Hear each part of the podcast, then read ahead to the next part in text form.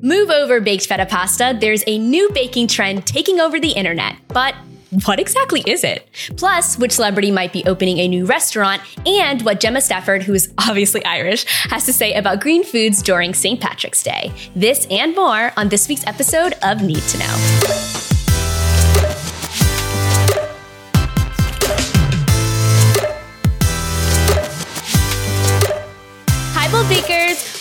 To Need to Know, where each week we're serving up all of the hot takes on the latest baking news, gossip, entertainment, and online trends fresh from the oven.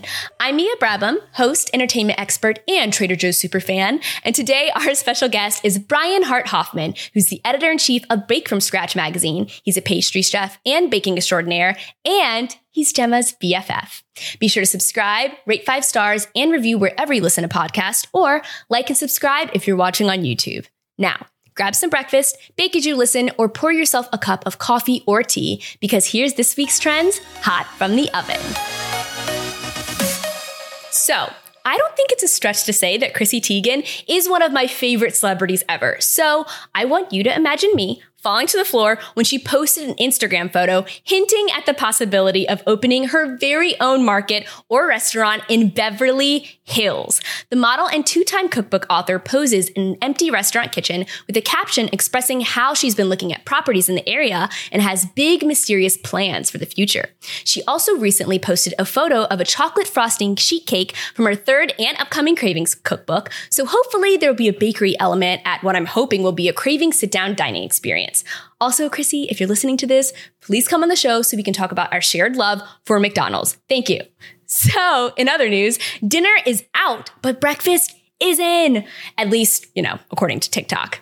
The feta and tomato pasta trend has had its time, and now baked oats have stolen the viral spotlight. The oats are blended into a flour like consistency, then placed in an oven proof dish with egg, baking powder, vanilla, mashed banana, and your choice of milk, oat milk, duh, before being topped with anything your heart desires. This means chocolate chips, berries, anything you like. Is it porridge? Is it cake? Is it both? I don't know. What do we think? Either way, I'd eat it for breakfast or lunch or dinner. Speaking of maybe cake, Dawn Foods put out their predictions for 2021 cake trends, and they're saying that this year, chocolate cakes will be darker and richer than ever before. They foresee bakers turning to ingredients such as black cocoa powder, activated charcoal, and richer fudge. To be 100% transparent, I've never used charcoal in anything other than a spa face mask or, you know, on a charcoal grill. So I looked it up to see what it means as a present to you and to me. First off, though, black cocoa powder is simply cocoa powder that's been heavily Dutch, just like the outer cookie of Oreos, which is my favorite. Activated charcoal is a potent detoxifier that does everything from preventing hangovers to mitigating the side effects of food poisoning, but it's also worth noting that it's not currently a product regulated by the US Food and Drug Administration. So it's kind of a controversial ingredient. I love a good controversy. So I don't know. I can't wait to see what Gemma has to say about all of this and Brian Hart Hoffman too. In commercial news, Reese's is introducing its new organic peanut butter cups this month, available in both dark and milk chocolate. For those of you wondering, organic doesn't necessarily mean something is healthier or more nutritious, sad face, but it does mean that the product contains fewer pesticides, is fresher, and the farming process is better for the environment. One thing that I absolutely cannot get over though is the brand manager of Reese's Organic saying that they're, quote, continuing to expand our product line so there's a Reese's cup for nearly everyone, end quote. If this is true and you're listening, Eric, I want a Lady Gaga Chromatica Reese's stat. What else can go in your Easter baskets this year besides Reese's organic peanut butter cups? Peeps. Duncan Hines just released a Duncan Hines and Peeps baking kit so you can make fun themed brownies or a springy cake covered in the adorable and delicious marshmallowy goodness. Also, peep this. Build-A-Bear now has a line of stuffed animal peep bunnies. Yes, you know what this means. You can now eat the marshmallow treats and cuddle with them too. Speaking of holidays, with St. Patrick's Day coming up quickly, we've got some Frappuccino news. Every year, McDonald's shakes things up wink, with the Shamrock Shake, but some people are arguing that the Starbucks secret menu Lucky Leprechaun Frappuccino is actually where it's at.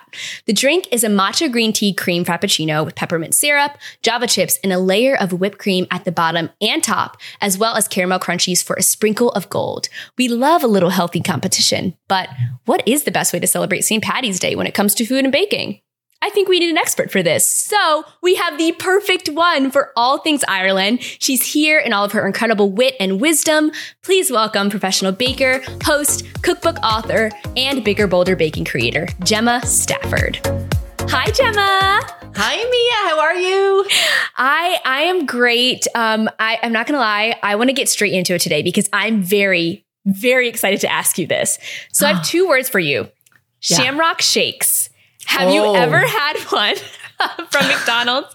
And how do you feel about the way that the states celebrate St. Patrick's Day with like green things? What is that? So that's a good question. What is that? Um, you know, first off, I've never had a shamrock shake. I don't ever intend on having a shamrock shake. I don't even know what flavor it is. I know it's green, but um, we don't sell those in Ireland. I just want everybody to know that that doesn't exist in Ireland. Uh, you don't go into a McDonald's and you see a shamrock shake. So it's only something that I've uh, seen since I've been here.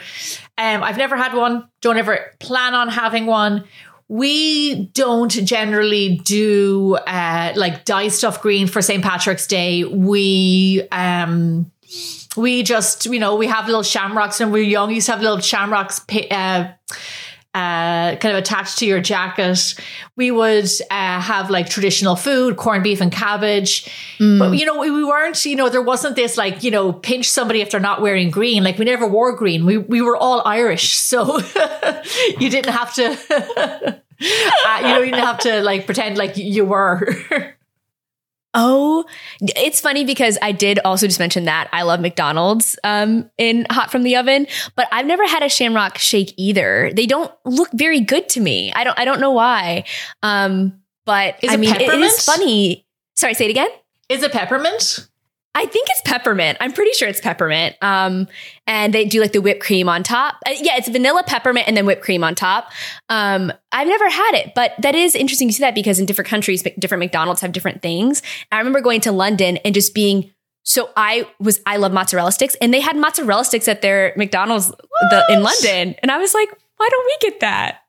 That's so But funny. anyways, yeah, isn't that crazy? But I know. Anyway. I know that. Yeah, I know in Asia, like that they would have like in Japan, they have like they might have like ramen or something in their McDonald's. Like I know that in Asia, especially that they have very like unique, different menu options.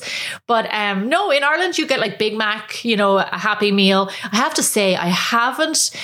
I haven't had McDonald's. I know. I think I remember the last time I had McDonald's, I used to always eat it when I was in my 20s in an airport because I would be a bit of a nervous flyer. So I always used to eat and drink to make myself uh, feel better.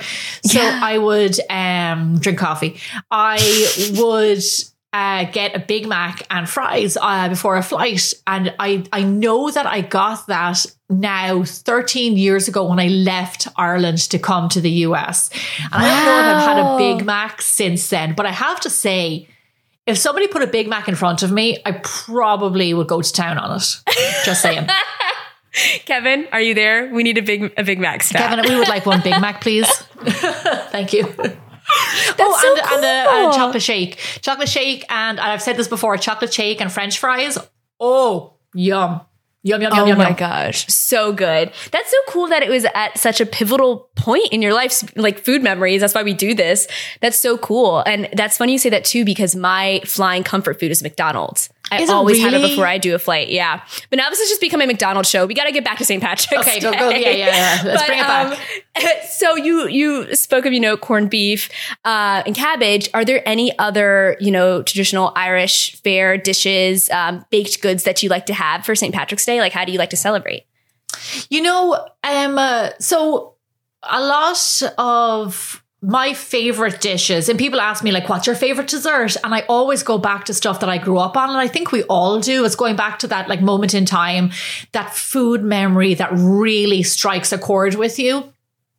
Um, so things like even like Irish soda bread, but desserts like my mom used to make like Eve's pudding, which I have a recipe in my book, and it, all it is is sponge and stewed apples underneath, apple crumble, uh, apple tart, rhubarb Oh crumble, like things like that. Just they do something. They feed my soul. You know what I mean? Mm. They don't just feed my stomach, but they feed my soul, and they make me feel really good. So I still to this day when people say like, "What's your favorite dessert?" I'm there, I, and I feel like I'm expected to say something really lavish and extravagant and kind of out there.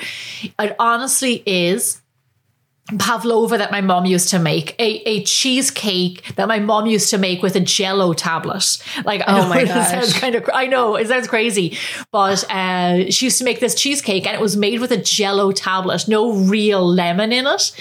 And Mm. uh, it was absolutely delicious. And still to this day, I would like throw down for sure. Oh my gosh. On that and on the Big Mac. Love it. Yeah. Love it, love it. Um, so switching gears a little bit, have you ever used black cocoa powder or activated charcoal in any of your recipes yet? Activated charcoal? I know. What? I'm like, is that can we do that? But But yeah, a Who's lot of people are that? a lot of people are doing, it that? like at when coachella you know was a thing um, a year ago people were doing like there was stands that would do charcoal ice cream and people were doing like charcoal cookie cookies and cakes and that's a big thing now but it's controversial because uh, the fda like it's not really like they haven't approved it so you can have it in small amounts but you're not it- it's kind of scary because it's like if you're getting it from somewhere how much are they putting in you know I've seen charcoal ice cream. I have to say, I'm not a fan. I'm a little bit traditional when it comes to my desserts. I like my cookies to be like have chocolate chips in them. I don't want bacon fat and like cayenne pepper. I like my my sweets to be sweet and my savory to be savory. yeah And um, coal does not make its way into my world of desserts. I, I just wouldn't be a fan. I have actually seen coal ice cream now that you mention it. Um, black cocoa. I, I know you're talking to Brian Hart Hoffman today, and he was the one that turned me on to black cocoa. So Ugh. I've ordered it online. I haven't gotten it yet, but I'm really excited because, um, as Brian described it to me, it's that kind of that black dark chocolate that you get from like an Oreo. You know the way Oreos are so black and, and it's a different it's a different flavor profile. He says that, that that is what it gives your cakes and your cookies and whatever. So I'm super excited to try it because um because I, I love that flavor. But I, I, I can't believe I, I've come this far in my career. I've been working as a professional chef now for 20 years and I have never come across. I've, I don't even know. I'm sure I've eaten it, but I've never made anything with black cocoa powder that I'm just learning about it now at this stage in my life. Yeah. What do you think you'll make first with it? Do you have any ideas yet lined up? You know, I, you know, my um, chocolate, my best ever uh, chocolate cake on the website, I would say that is a definite must for the uh, cocoa powder. But then also, I would like to try, I do have recipe for homemade Oreos. I would like to try that. And probably, you know, um, the kind of I have them they're I have them they're called brownie cookies on my website but they're those lovely uh, kind of triple chocolate cookies that like are, are pretty much a a brownie masquerading as a cookie when you bake them just Oh. right and you eat them fresh out of the oven it's just those guys that's what would be absolute like black uh, cocoa That's powder would jam. be killer in those guys Oh my gosh, I want it now. That sounds. so I'm already percolating like what I'm going to what I'm going to eat and what I'm going to use it in Yes. Oh my gosh. I love that. Um, also, speaking of new things, um, well, I guess it's not really new, but baked oats are going viral on Twitter right now or on, on TikTok. Um, do you think you'll be creating your own kind of spin on this? People are making like cakes out of them, but they aren't really What? like, I, I don't know if they're cakes. Like it might be breakfast porridge. Like it- it's, it's like oatmeal, but it's also like cakey because people put so much chocolate on it that it's Yeah. almost like, it reminds me kind of like of your mug cakes, honestly. But it's Funny. baked oats. Yeah. So I have somebody sent me a link the other day to it. If if somebody doesn't send me a link to these things, I have no idea what's going on. but I have heard of baked oats. Um, it made perfect sense to me when I saw it. I was like, okay, so you have your overnight oats, now you have baked oats. Like, I wonder what they're possibly going to do next.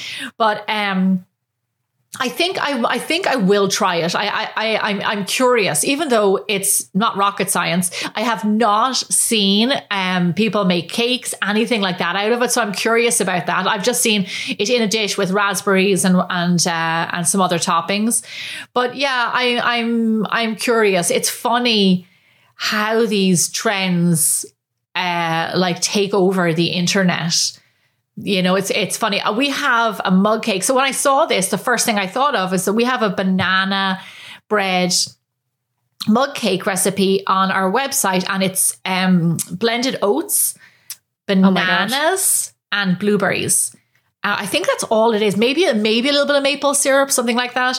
And you, uh, it's ground oats. Did I say that? You pop it into the microwave a minute, and it's absolutely insane. But I was thinking when I saw the baked oats, I was like, this is way better than the baked oats, like that little mug cake. Like maybe yeah. I should, you know, pull that out of you know my repertoire dust it off and like make another video of that because it, like it's so tasty you really should it sounds like a lot of the ingredients that people are putting in but it also just sounds like you said way more delicious but people do come up with creative ones on tiktok like i saw a carrot cake one and I was like, I would have never I thought to check those out. Yeah, yeah very, send me a link of those, Mia. I, I, I honestly, okay. I can't get my head around TikTok. I don't even know where to go when I get on it.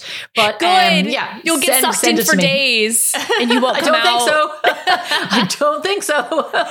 That's what I said, Gemma, when I first started, and now look at me, literally weeks later. Just yeah. one time, an hour went by, and I was like, "What did I just do?" Except scroll. Um, but what's what's new with you? What's new with Bigger Bolder Baking? Well, um, you know, we had a busy day here yesterday. We shot a segment uh, for uh, Dr. Oz with some of my microwave recipes.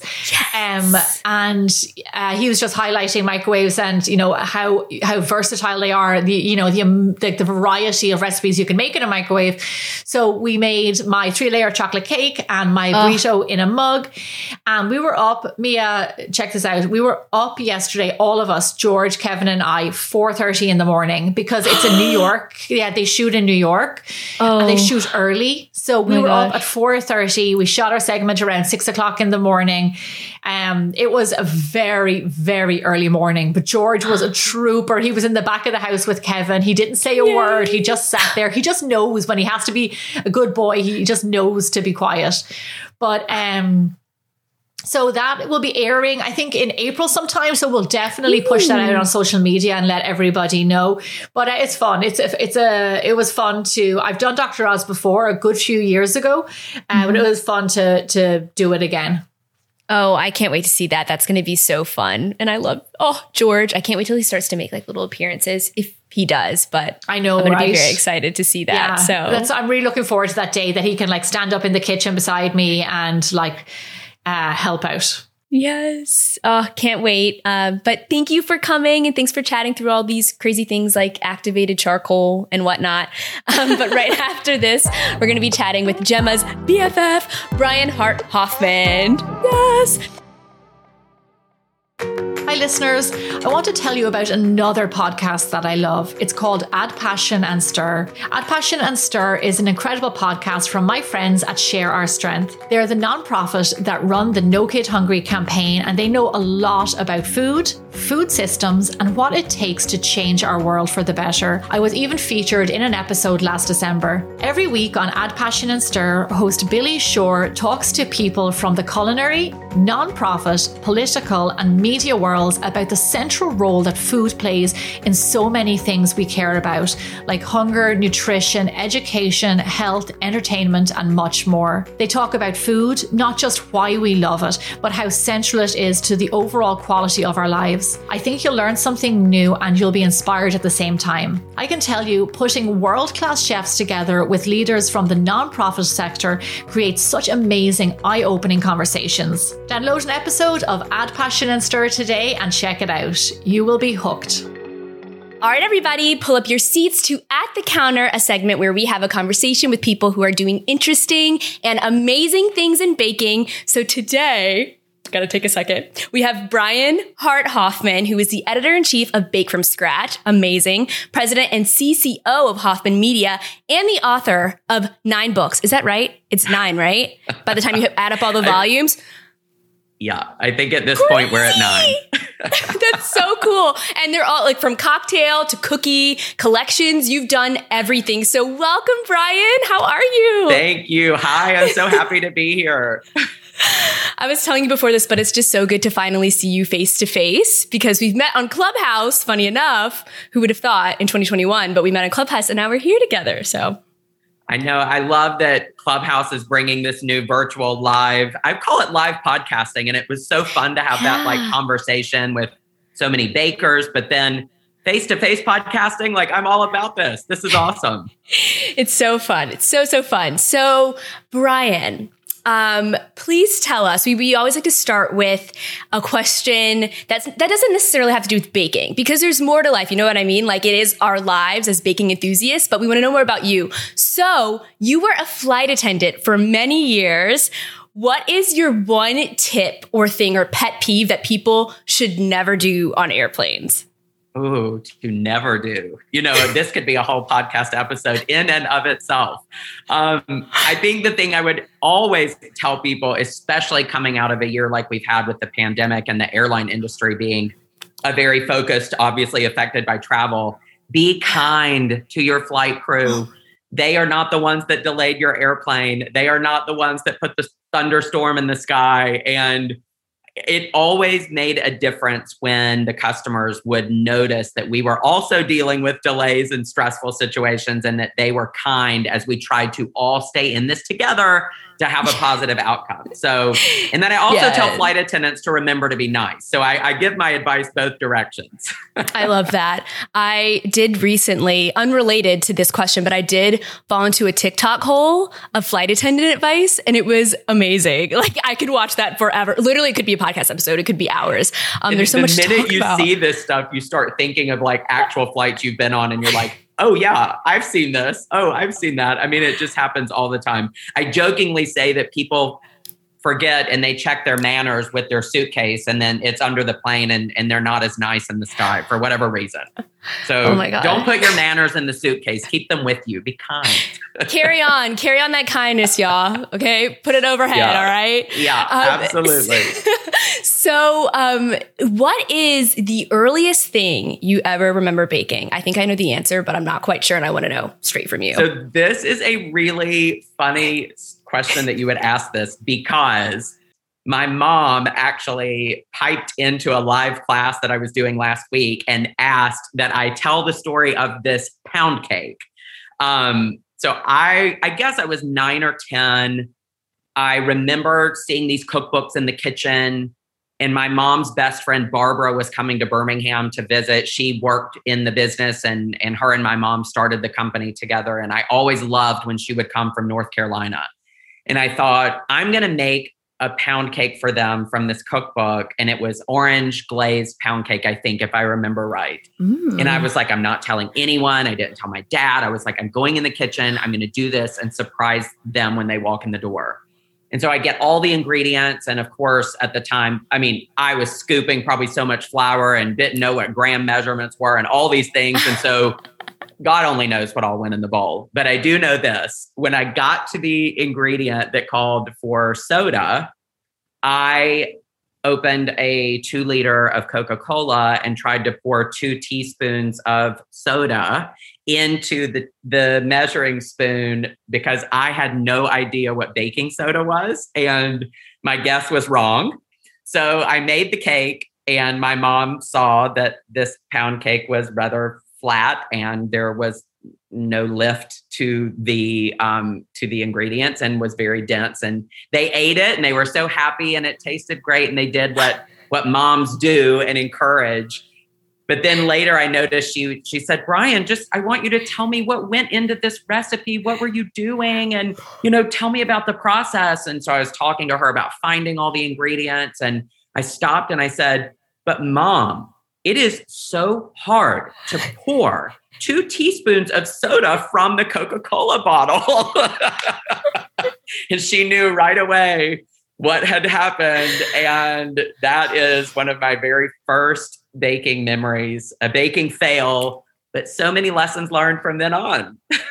it is so amazing. And I don't know if you've watched um, Pretend It's a City on Netflix yet, but Fran Lebowitz, she talks about kids and how they're so like they're the the last original people on this planet because like they don't know that they're not walking cliches yet. And the fact that you were like, it's soda, it's literally soda. I just that is so funny and just relatable to me. It might be my, my favorite baking story, honestly, of all time. So thank you for telling yeah, it. It's yes. you know, and we have to own those moments we learn, own the moments we fail, because that's what the building blocks of anything, you know, are. And I, I think in baking, especially, if you if we've never yeah. failed, we're not learning along the way because of that science and the ratios and all, you know, all this could turn into a whole science class. But mm. I think people get discouraged in baking so often when something doesn't turn out beautifully the first time they make it. And I think it's why there's a common statement made I can cook, but I can't bake. Because in cooking, there's savory cooking, it's forgiving. You can add spices, you can reduce the liquids, you can do things along the way to get the outcome you want.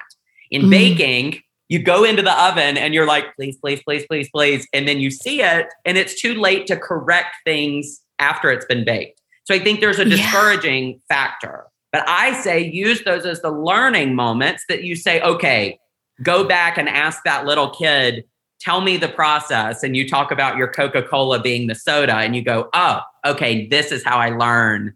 This is how I do something different. And then you build confidence and you don't hate baking. Yes, it takes more than once. Like it's it's one of those crafts where you do kind of you don't nail it the first time every time. Just like I don't know, like being a gymnast or something. You you have to work at it, um, and that's such a cool part of the process. And speaking of the process, um, when you know you you were in the airline industry for a long time, so what kind of I, am assuming that you kind of had a love for baking all along, but what really was the moment where you were like, I love baking. I want to do this. I want to dive into this. So when I grew up, you know, I, I always, I guess I had a somewhat of a general interest in baking and being in the kitchen, but it wasn't like I was like a passionate like baker as a child. I was doing things that, you know, like the cake I made for my mom and stuff. I loved celebrations but then when I became a flight attendant and I started eating foods from all over the world, I, I thought, I want to go home and recreate this. There was something about that discovery of flavor and mm. people and culture that drove me into the kitchen with a passion where mm. I thought, this is more than just making a cake. This is saying I was in Europe and I tried this one thing and I wanted to recreate it at home with ingredients I could find, you know. And so yeah. that drove my baking was to recreate the experiences from traveling. And then it just took off from there. That's when I started taking classes and sorry, hi Iris. You're jumping hi, in to say hi. hi, pup. She's like, Do I you love baking? The- yes, I, I love when I love when dad bakes. Um, so yeah, the travel inspired that passion for baking, and it still is that driver. I mean, when I started Bake yeah. from Scratch, I think some of the first statements I made about the brand was it's to celebrate the global baking community.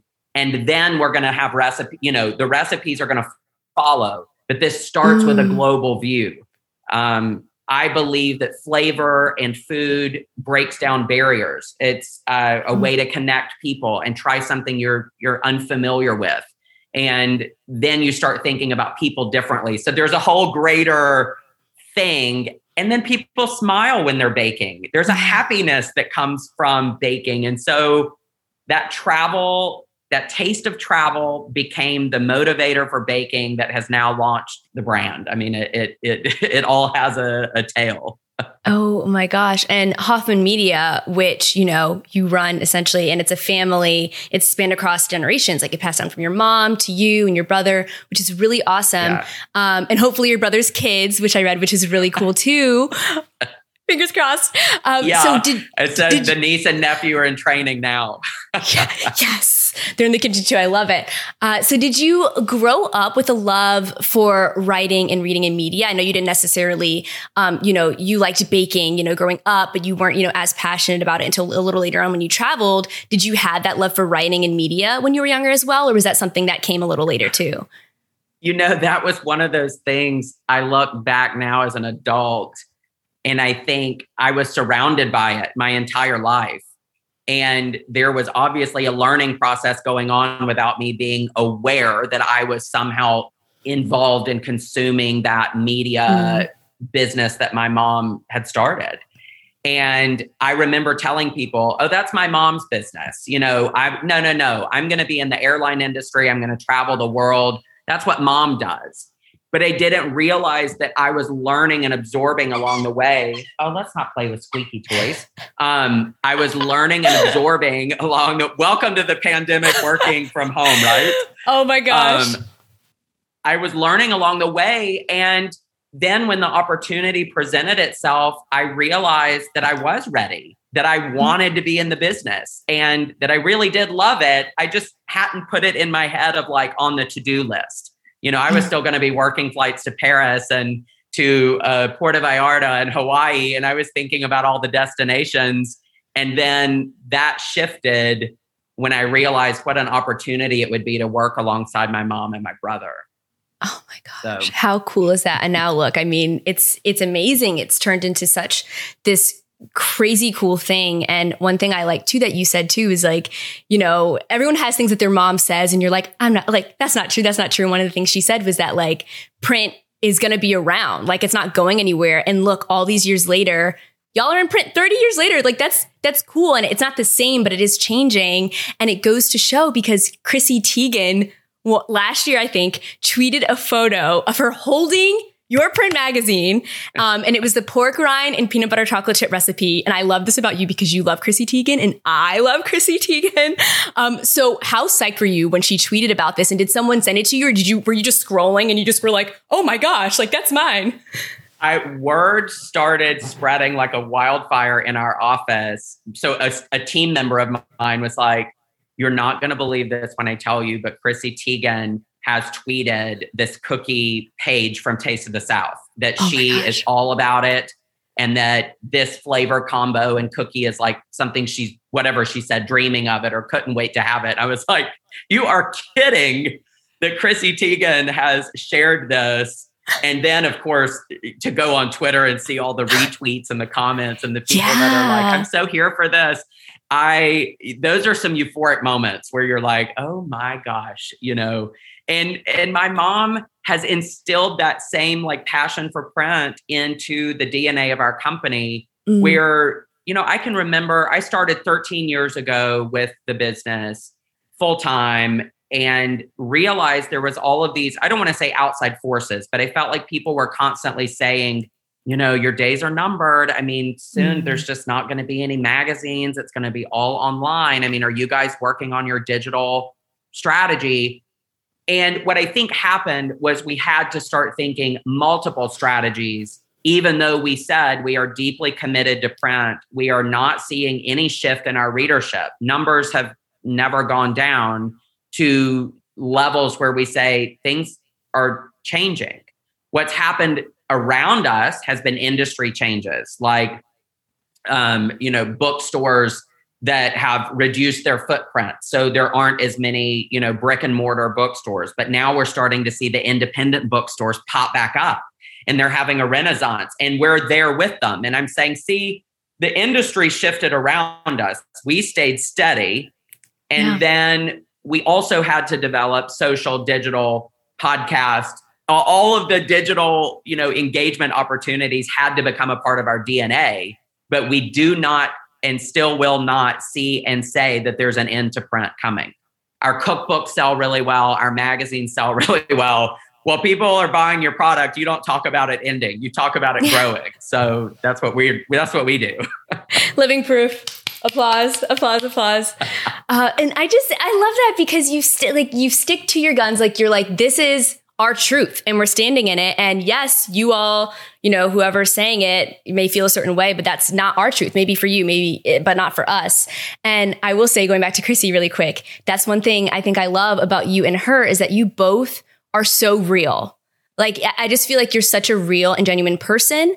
And with saying this, I want to talk about two things in specific. So I feel like you have such a big heart, um, which means you just, you just like don't stand for hatred and you take criticism, which I love. I, I read that you said, um, you know, you, you listen to your audience, like, which is huge. Um, but one thing I really liked is that you spoke out on Twitter against Alison Roman and you were like, I'm not featuring her in my magazines because of her comments to Chrissy and Marie Kondo. Um, so I wanted to ask you as a real AF person, as I call it, why is speaking out, uh, you know, in these ways and in the baking community so important at this time and all the time? So I think it goes back to that philosophy that I mentioned about a global baking community and connecting people. So I think that's, mm. you know, I, when you look at airlines connect people and cultures, I was a part of that as my everyday and I think that if you look at, you know, growing up in the South, I, I, I obviously have witnessed things and heard things that I that go against every single thing I believe and feel in my heart. And mm-hmm. I think travel and meeting people from around the world opened my eyes to the beauty of differences and celebrating that everyone's in a different walk and everyone comes from a different culture and all of it should be celebrated and never broken down and damaged. And so mm.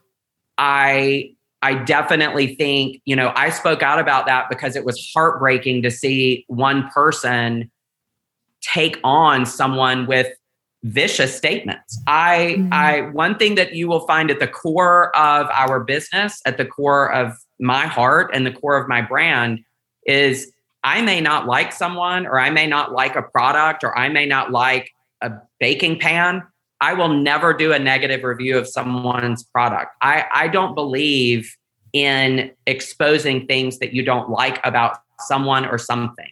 And if it's mm-hmm. racially motivated, if it's divisive, if it's I, none of it has a place in my life. And I, in the last year, really had to decide that I was, it wasn't deciding to be committed to those things. It's deciding that you're unapologetically mm-hmm. going to stand up for what's right.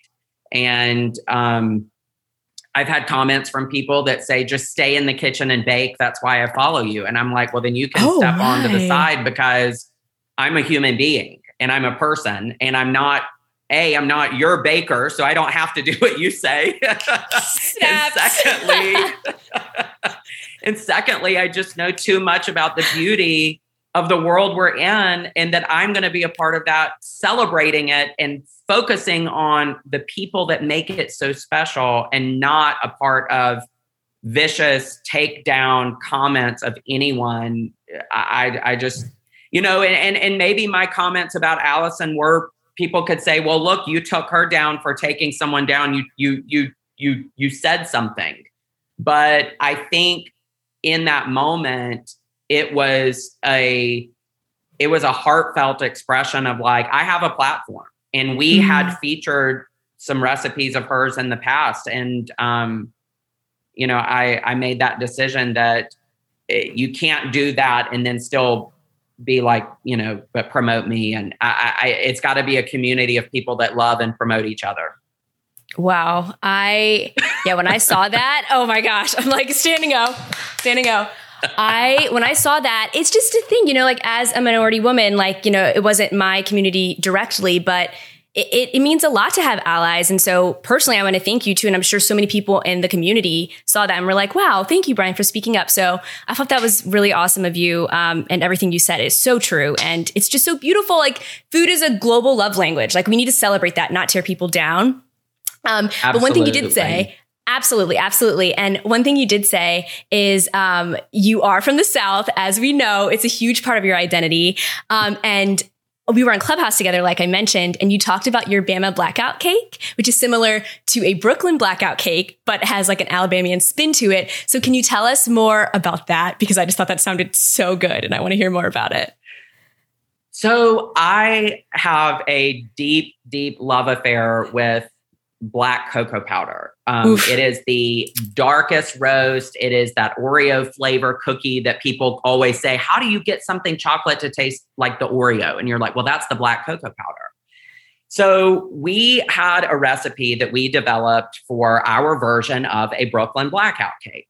And I was in love with the layers. I was in love with the pudding between the layers. I was mm. in love with the whole thing until I got to the part that I needed to finish it with a whipped ganache frosting. And I enjoyed making it. I enjoyed, you know, getting the cake beautiful and ready for a party. And then I cut into it and I realized I just wasn't a fan of whipped ganache, like the the, the mouth feel, the just the way it played into this cake. And so I was like, well, next time I do this, I'm going to do just a decadent chocolate buttercream throw some salt in that buttercream too, because Ooh. why not? And so I thought, well, I can't, you know, it's definitely a version of a Brooklyn blackout cake. I'm still like giving credit to the original, but I was like, well, I made this in Alabama, so I'm going to call it the Bama blackout cake. Yes. This was Brian's. Brian's like taking all the things I loved and then adding something else I loved to make it even more something I wanted. And then Yeah. the results were like amazing. Like, oh my gosh, I'm my mouth is drooling. I feel like I just went to the dentist and I'm like numbed at the corner. I'm just like, I need this now. um, but you know, as far as the South too, we we hear a lot about like biscuits and fried chicken and soul food. And but what are some um, Southern uh, dishes that you love, like quintessential Southern dishes that you just like genuinely can't live without? Maybe they are the ones people most commonly refer to. Maybe they aren't.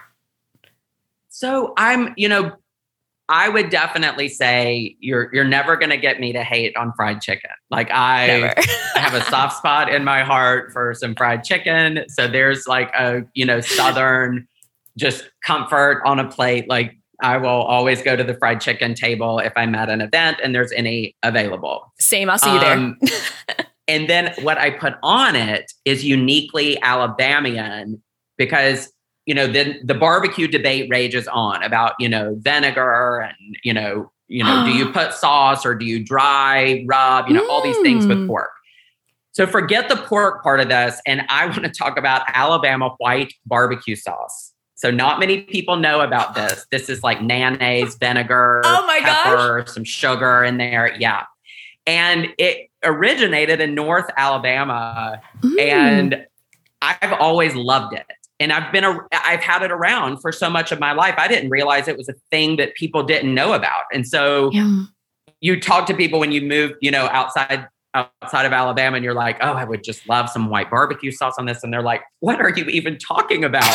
so it's a uniquely thing, you know, in Alabama's barbecue like contribution to the world is this Yeah. this mayonnaise. I love mayonnaise. Like I just so a whole other love Me letter could be written to too.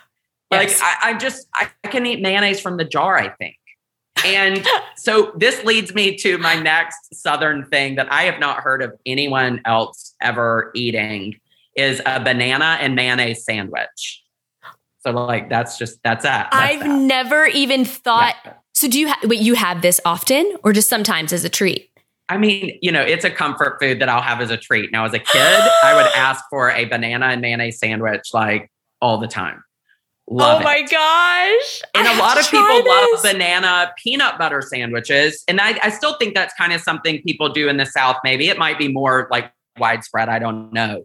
But that banana mayonnaise, like that's that's a Southern thing. And I love oh it. Oh it. my god! For Bake from Scratch, have you ever done a letter from the editor about mayonnaise? I think your next one should just genuinely be a love letter. I think you're yeah, I think you're onto something. We we are definitely planning a baking with mayonnaise story coming up because mayonnaise can be amazing in chocolate cake. It can be amazing Ooh. in um like I think some cookie dough. Like we, you know, we put cream cheese, we do sour cream and all these things. And I'm like, but that tang that we love from, you know, the buttermilk side of things and Mhm. you get that in the mayonnaise you get a really nice little tang and i'm thinking like there's so much we can do so we are working on a baking with mayonnaise story and then i'll be able to write my love letter to mayonnaise at the editor's letter Oh my gosh, I will be reading that. Let me tell you, it's very hard to live with someone who does not like mayonnaise. Like when I have to cook, I have to make my own my own little separate everything. It's Yep. it's it's tough, but I mean, shout out to mayonnaise. Thank you for being you. Um, so, at the end of the day, what does Southern baking mean to you? Like, what is the heart of Southern baking? southern baking I, you know it, it it it's like drawing those lines around things and i start to feel like is it going to be you know misspeaking to say something is southern Mhm. when it it it it actually lives like way beyond but we you know biscuits cornbread those are the like breads of the south. I think you hear so many people talk about you know family meals and you're going to have your you know Mm. biscuits and cornbread. But for me my grandmother always made angel biscuits. Um, and those are biscuits with yeast in the biscuit. So it's somewhere between a buttermilk biscuit meets a dinner roll and we would Oh. have it at holiday time. So I think about things like that when it's, you know, it's personal. So for me, it's family and maybe Southern too along the way. But I think about like angel biscuits for sure. It's like something a Southern baker should know. And then, you know, it's not even Southern, but I think Southerners have adapted and loved it to make it now Southern. Um, but hummingbird cake will always and forever be my number one most favorite cake to make. And, mm. You know, the roots of the hummingbird cake are, they can be traced back to Jamaica. And so there's a Caribbean introduction of something that people said it was sweet is like hummingbird nectar or something like that. I think there's, you know, of course, when you start digging back, you think, am I giving the right story? Because there's five different versions I'm finding online and in my yeah. research. But um, I can't even remember her name, but um, a Southern woman made this cake um, very famous in the South with bananas, pineapple, optional to have pecans, spices Ooh. that kind of mimic something you would find in a spice cake um, and then a cream cheese frosting. So you get that level of combination going, and it's it's a next level scenario that you know I I love hummingbird cake, and if you look at any of my social media or even bake from scratch for that matter, you'll find so many hummingbird cake iterations right now yes. that you'll be like Brian obviously is obsessed with hummingbird cake. Next level Up is the word. Including the cover of our current issue, the May June issue, I think it's the no, the March April issue of Bake from Scratch. The cover is a banana hummingbird, a banana pudding hummingbird layer cake. So it's all of my favorite things. Taking the love of banana pudding, the love of a hummingbird cake, giving oh it gosh. this really great life, and then again, the putting between the layers, there's like a secret trick to a perfect cake. oh my gosh, I'm moving to Alabama. Let me pack up my things. Yes. I'm not that far, I guess. I'll see you tomorrow. It's fine. Um, so you talked a little bit about family and social media. So please tell us about your Pop Tart and Willow tradition, because I think this is just the most adorable, best thing ever. Okay. So I think the pandemic and being home so much has brought about a dig into nostalgia yes. and we've watched every television show you can think of i've watched all the movies that i can watch I, there's a lot of time spent consuming uh, media and so my husband Steven and I decided one night, I was like, let's watch a throwback movie. Like, let's do something just like the childhood, like nostalgia. Um, and he was like, okay, what do you have in mind? And I said, what if we watch Willow? I was like, have you watched Willow in a long time? And he was like, where did this come from? And I said, I don't know. But I have a memory. I, I, was like, Willow like reminds me of my twin brother and I watching yeah. a movie on a weekend when we were young and for whatever reason, I remember eating the frosted chocolate Pop Tarts during that movie. And so maybe it was my, I, have always loved Pop Tarts too, like chocolate and strawberry yes. ice, like top two favorite flavors, hands oh, down. Oh, yes, I agree. And I think my mom would let me have those like as a treat when I was a kid. So like during movies, if I'm like, oh, can I eat some Pop Tarts instead of like wanting cookies or chips or anything? I'm like going to the pastry, you know, the breakfast pastries. um, and side note, I do not toast my Pop Tarts. I eat me them just straight from the package. I thought I was crazy. Thank you. Thank you. I love not. There, we, there's so we much softer, I feel like. Yes. Yes. There's it's good. I feel like it's creamy. Mm. Yes. I like this. This is exactly why you and I were meant to do this today. We discovered spirits. all these things. yes. I feel so, validated. Thank you. so Stephen and I did this this like throwback movie night and I got in my car and I thought, you know what I'm going to do because Reels had just started on Instagram and I thought I'm going to do a reel of my experience and watching this movie. And I thought this is just to be totally funny no, obviously, no baking, no anything, but just like entertainment. So I, you know, start recording these little video segments, and I'm in the grocery store picking out my box of Pop Tarts. And then there's like, you know, a clip of me like taking a bite, and then I turn the camera and the Pop Tarts in front of the screen, and it says Willow. So I share this in my social media, just thinking, let's see what happens. You know, Instagram's obviously skewing the algorithm for people with mm-hmm. reels to get more like visibility because they want you to see the new thing you're doing. This video had I mean, it went crazy viral on like Willow fans were like coming out of the woodwork. Oh my gosh. Pop, like Pop Tart fans coming out, like talking all about like how much they love the chocolate Pop Tart. I mean, it just brought like nostalgia and like groupies together to like share this thing. And and then a friend of mine said, that she has a memory of watching a movie and uh, eating something else. Like I can't remember what the specific food was. And I said, gosh, I'd love to start a thread of people yes. that like have a memory. You know, we think of songs and emotions, and you're like, oh, I heard this song the day I got married, or I heard this song when I was on vacation or whatever. And I'm like, yeah, what about foods you were eating yes. and memories of like a movie or a TV show or something. So, right. So I did it. I shared with the whole world my love affair of Pop Tarts and Willow. and everyone who commented was a no toast fan. Just like oh, us. Oh, yeah. It was, the, you know. we are out there. There's lots of us out there.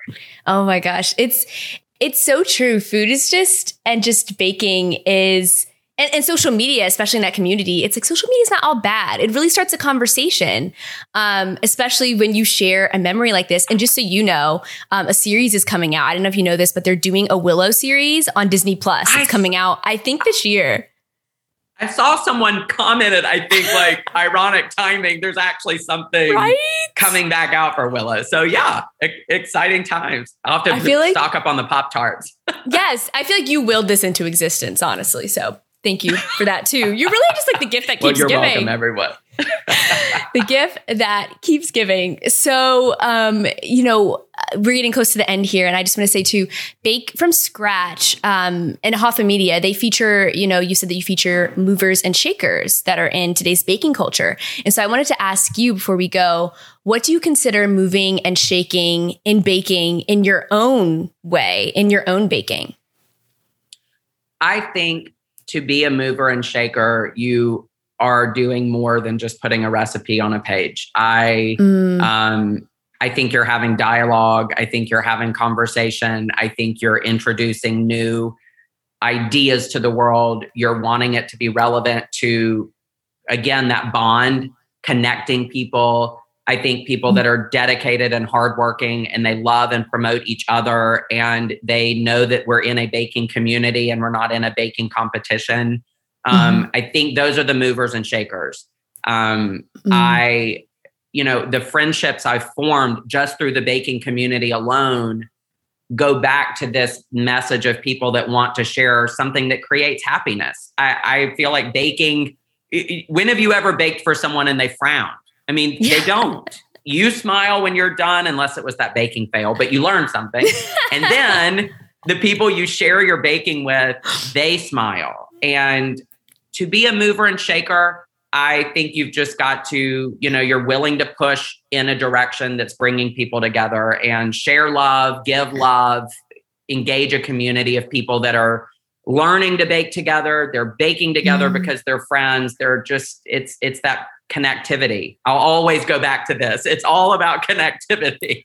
Yes, it is.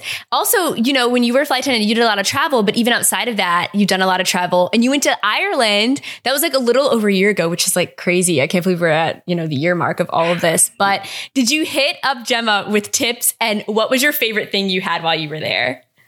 So Gemma was my definite first like text, like, "Hi Gemma, I'm headed to Ireland. Um, we're creating an Irish themed issue of Bake from Scratch. Um, we're working with Tourism Ireland, Williams Sonoma, and it was such a fun project to do.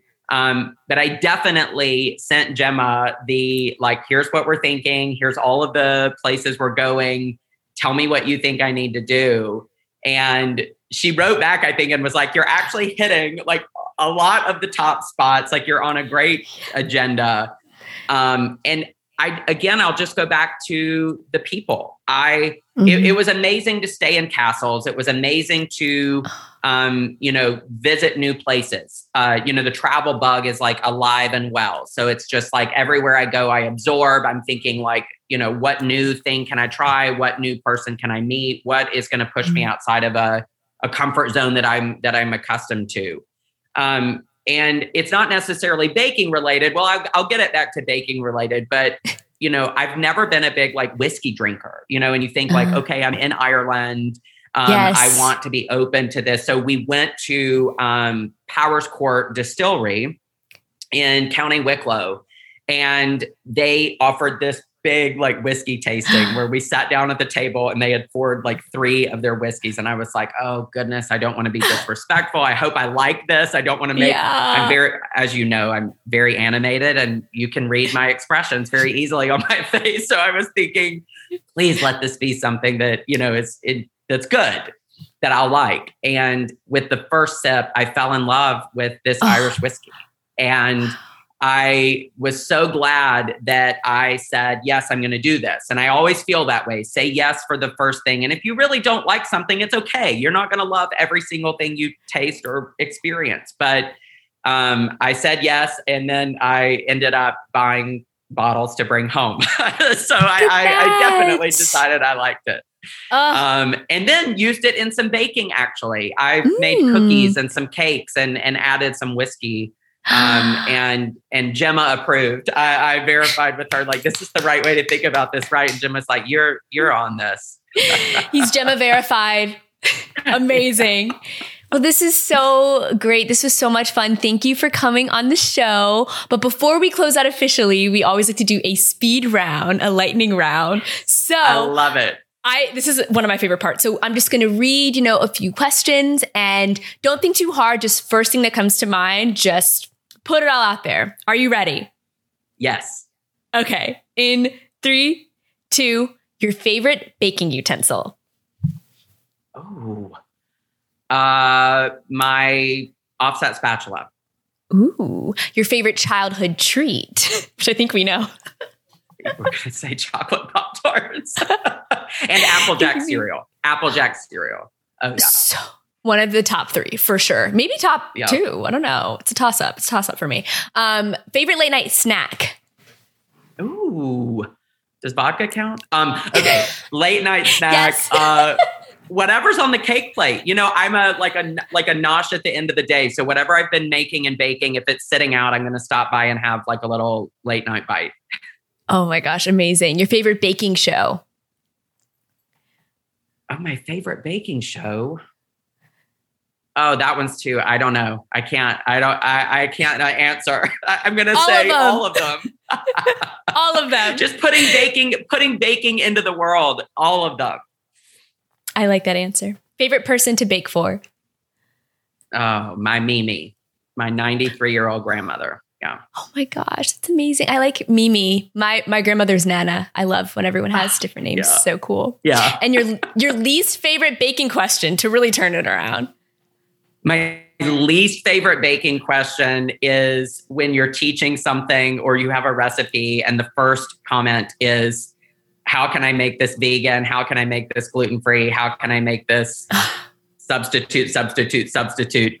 Because my, I always say, if I haven't tested it with those variations, I can't answer it with certainty. And so Yeah. I want people to find the confidence to try things on their own. Find a product like a gluten free one to one flour that works beautifully as a substitute.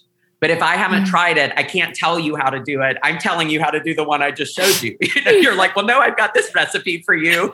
Why do we have to talk about a variation of this? So, um, you know, under and there are so many experts in gluten free, vegan, and other, you know, methods of baking that I want you to turn to other experts. I Yeah. want to be good at what I do. I can't be the answer to all of it because this community is made up of people that have their expertise and their passions and they have such good information that go to them for things that fit your you know your requirements or your desires in alternative you know methods to a recipe i've created and and we'll help build that community together Oh, that was beautiful. I love it.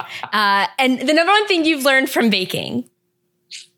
persistence and practice pay off. Um, you think about those baking fails. You think about day one, um, and you look back at maybe your first photo you posted on Instagram and you think, oh my goodness, I can't believe I shared this.